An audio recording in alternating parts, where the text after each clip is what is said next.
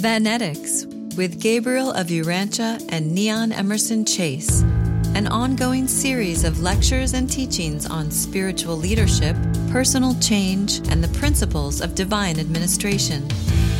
Part of the curriculum of the University of Ascension Science and the Physics of Rebellion. More information can be found at uaspr.org. This episode is titled Viewing Reality Through the Eyes of Redemption. The fruits of the Spirit give spirit vision. Here is Niánn Emerson Chase. How many of you have felt ashamed, really small, inadequate, discouraged with your humanness and your imperfections in the last couple of weeks? Me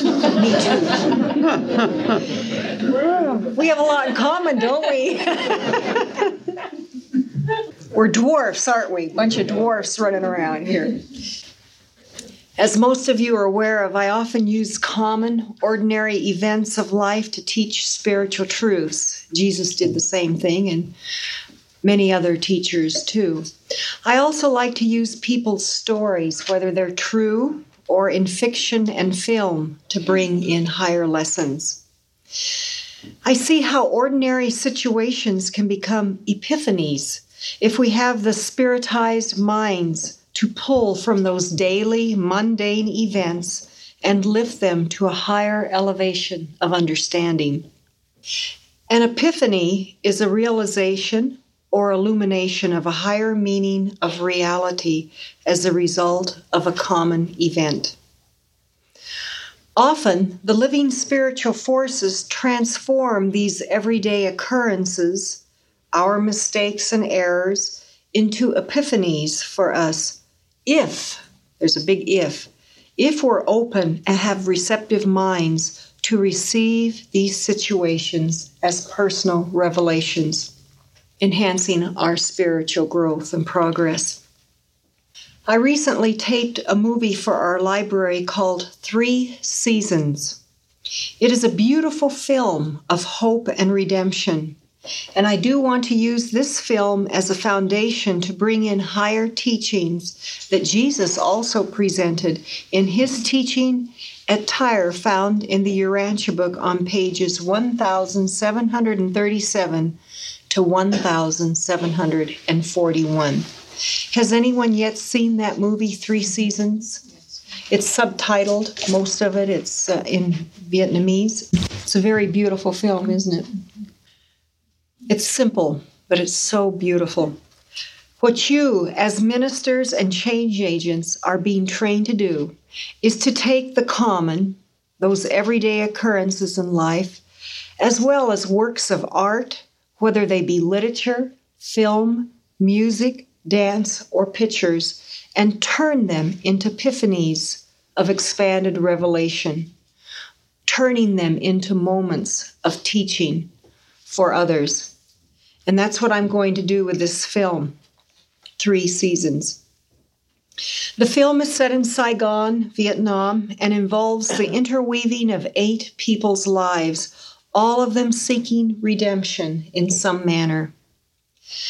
Redemption comes from the root word redeem, and redeem means to free from distress or harm, to free from captivity, to extricate from or help to overcome something detrimental, to release from blame or debt, to free from the consequences of sin, to change for the better to repair, to restore, to atone for, to offset the bad effect of, to exchange for something of value, to retrieve, to make worthwhile. I want to rephrase my question that I asked of you at the beginning of this teaching. How many of you feel the need to be redeemed? Especially after hearing the definitions. I think our whole lives we spend that, our whole ascension process, not only on the evolutionary material worlds, but the 570 Morontia experiences we have in the spirit worlds, I think that we go through feeling the need to be redeemed, especially as our standards become higher and higher as to what is perfection. And even when we hit Havona, we'll still feel the need to be redeemed. In this movie, there are two characters who already feel redeemed to some extent, and they already have a sense of self respect and assurance. They are a rickshaw driver and a farm girl who has come to the city to work.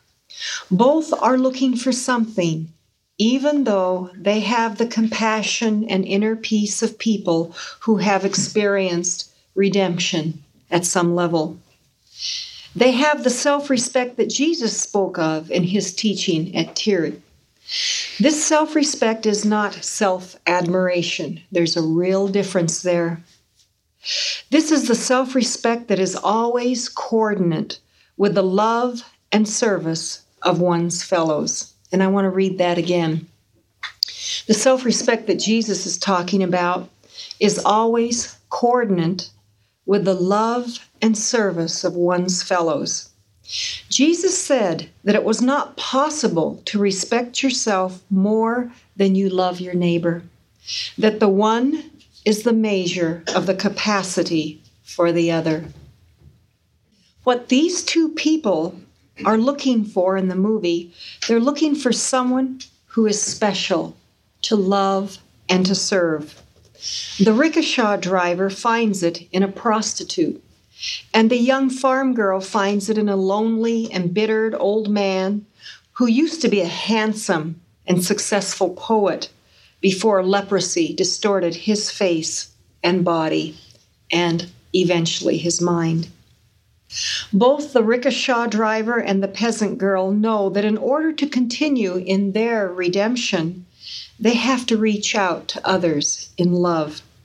And both have an understanding that humans have many animal vestiges in them and are very messy, messy creatures and imperfect. But in spite of all of that, they have a love and a respect for all individuals that they interact with. For they see what each individual person can become in their potential within God's personality circuitry. As Jesus said in his teaching at if you would be truly triumphant over the temptations of the lesser and lower nature, you must come to that place of spiritual advantage where you have really and truly developed an actual interest in and love for those higher and more idealistic forms of conduct, which your mind is desirous of substituting for those lower and less idealistic habits of behavior that you recognize as temptation. You will, in this way, be delivered through spiritual transformation rather than the increasingly overburdened with the deceptive suppression of mortal desires. The old and inferior will be forgotten. And this morning you were talking about old ways and inferior ways, maybe of perceiving situations and persons and reality. You're forgetting that and moving out of that because you move into the love for the new and the superior. Beauty is always triumphant over ugliness in the hearts of all who are illuminated by the love of truth. There is mighty power in the expulsive energy of a new and sincere spiritual affection. And again, I say to you, be not overcome by evil, but rather overcome evil with good. These two people that I've been talking about in the movie, they lived in the midst of evil, and yet they were beacons of light, reflecting the beauty of a loving God. And they were not unhappy people. They were happy people. They had their times of seriousness, but they had joy and lightheartedness in their days. They were examples for those people around them who were lost and desperate. And they showed what those people around them could become.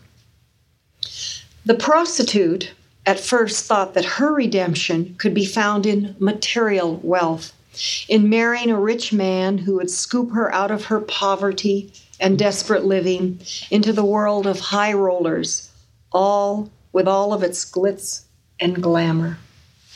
The rickshaw driver saw her as she really was an ascending daughter of God, precious and beautiful, with much potential for self respect and dignity. He did not see a cheap, tawdry, painted whore like most of the men saw. He saw a human being of worth and value. He looked at her through the eyes of Jesus, and in his patient perseverance with her, she too began to see herself as he saw her and underwent a transformation. She began to value higher things of eternal value rather than the materialistic things of a lower nature. In his teaching at Tyre, Jesus told his followers the following story. He told of the white lily which rears its pure and snowy head high into the sunshine while its roots are grounded in the slime and muck of the darkened soil beneath. Likewise, said he, mortal individuals, while they have their roots of origin and being in the animal soil of human nature, they can by faith raise their spiritual nature up into the sunlight of heavenly truth and actually bear the noble fruits of the Spirit. The peasant girl's work was picking white lotus flowers out of the muck and mire of a muddy lake and selling them in the city. While picking the flowers, she was constantly drawn to the house in the middle of the lake where the poet lived as a recluse. She, at her level of an understanding of the truth, in Jesus' story of the lily, she had that understanding. Like the lotus flowers, whose roots are in slimy mud, but which grow into things of beauty, highly valued. Every human's destiny in God is to raise themselves out of the muck and mire of human selfishness, materialism, pride, and other evils into the beauty of unselfish love, high values, humility, and other fruits of the Spirit. The peasant girl reached out to the embittered old man who was wallowing in his own self pity and gave him hope and redemption. For she saw not an ugly, dying, worthless old man, but a wise and gifted teacher who wrote poetry that brought beauty and lightness to the world. She, like the rickshaw driver, looked at people with the eyes of a loving creator. Thus, the reclusive poet was redeemed, and his last days were of quality, creativity, and dignity. Another character in the movie Looking for Redemption was an American Vietnam veteran. 20 or 25 years later, after the Vietnam War, it's interesting, um, in Vietnam they refer to that war as the American War. Anyway, he was back in Saigon looking for the daughter that he never met and conceived in an affair with a Vietnamese woman. He knows that in order for him to feel redeemed of his irresponsible and wasted life, that he must reach out to one that he should be responsible for, his daughter. He knows that he must offer this daughter an opportunity to get out of her life of prostitution and poverty. He knows that he must invest himself unselfishly in another person in order for him to be redeemed. The little street boy that's in this movie spends most of the movie time looking for his lost box of trinkets that he sells. Like so many others, his time is spent in pursuing materialistic things rather than that what is truly of value. In the end, after finally finding what he was looking for, he realizes that he wants even more. He wants the friendship of the little street girl who has been following him around and he's been basically ignoring. So this boy is redeemed by opening up his heart and his life to this younger child who needs some sort of family and protection. Thus, he becomes his sister's keeper. What Jesus tells us humans looking for redemption is do not become discouraged by the discovery that you are human. Human nature may tend toward evil, but it is not inherently sinful. Be not downcast by your failure wholly to forget some of your regrettable experiences. The mistakes which you fail to forget in time will be forgotten in eternity. Lighten your burdens of soul by speedily acquiring a long distance view of your destiny, a universe expansion of your career. In other words, bring your perceptions into a higher reality. Make not the mistake of estimating the soul's worth by the imperfections of the mind or by the appetites of the body. Judge not the soul, nor evaluate its destiny by the standard of a single unfortunate human episode. Your spiritual destiny is conditioned only by your spiritual longings and purposes. In other words, you too can be as those lotus flowers allow yourself to reach up and pull yourself up out of that muck and mire into the higher realities and become as a beautiful flower with that beautiful spiritual fragrance. What individuals redeemed in the love of God realize is what Jesus taught.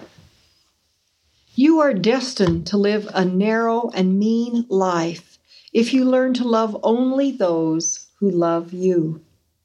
It's very easy to love those who are nice to you and adore you, isn't it? Sometimes that's not even easy. So I think we all can laugh about that living together, you know, in our homes with, with, with each other. And we really love each other, but sometimes it's not that easy. But human love may indeed be reciprocal, but divine love is outgoing in all its satisfaction seeking. Divine love is constantly giving out, giving out, whether there is any reciprocation or not. The less of love in any creature's nature, the greater the love need, and the more does divine love seek to satisfy such love, such need. So, for those who have so little love in their lives, they are the most needy for God's love. Love is never self seeking, and it cannot be self bestowed. Divine love cannot be self contained, it must be unselfishly bestowed. I'll close with some questions that Jesus asked the congregation at this teaching at Tyre. He said, As the days pass, every true believer becomes more skilled in alluring his or her fellows into the love of eternal truth. Are you more resourceful in revealing goodness to humanity today than you were yesterday?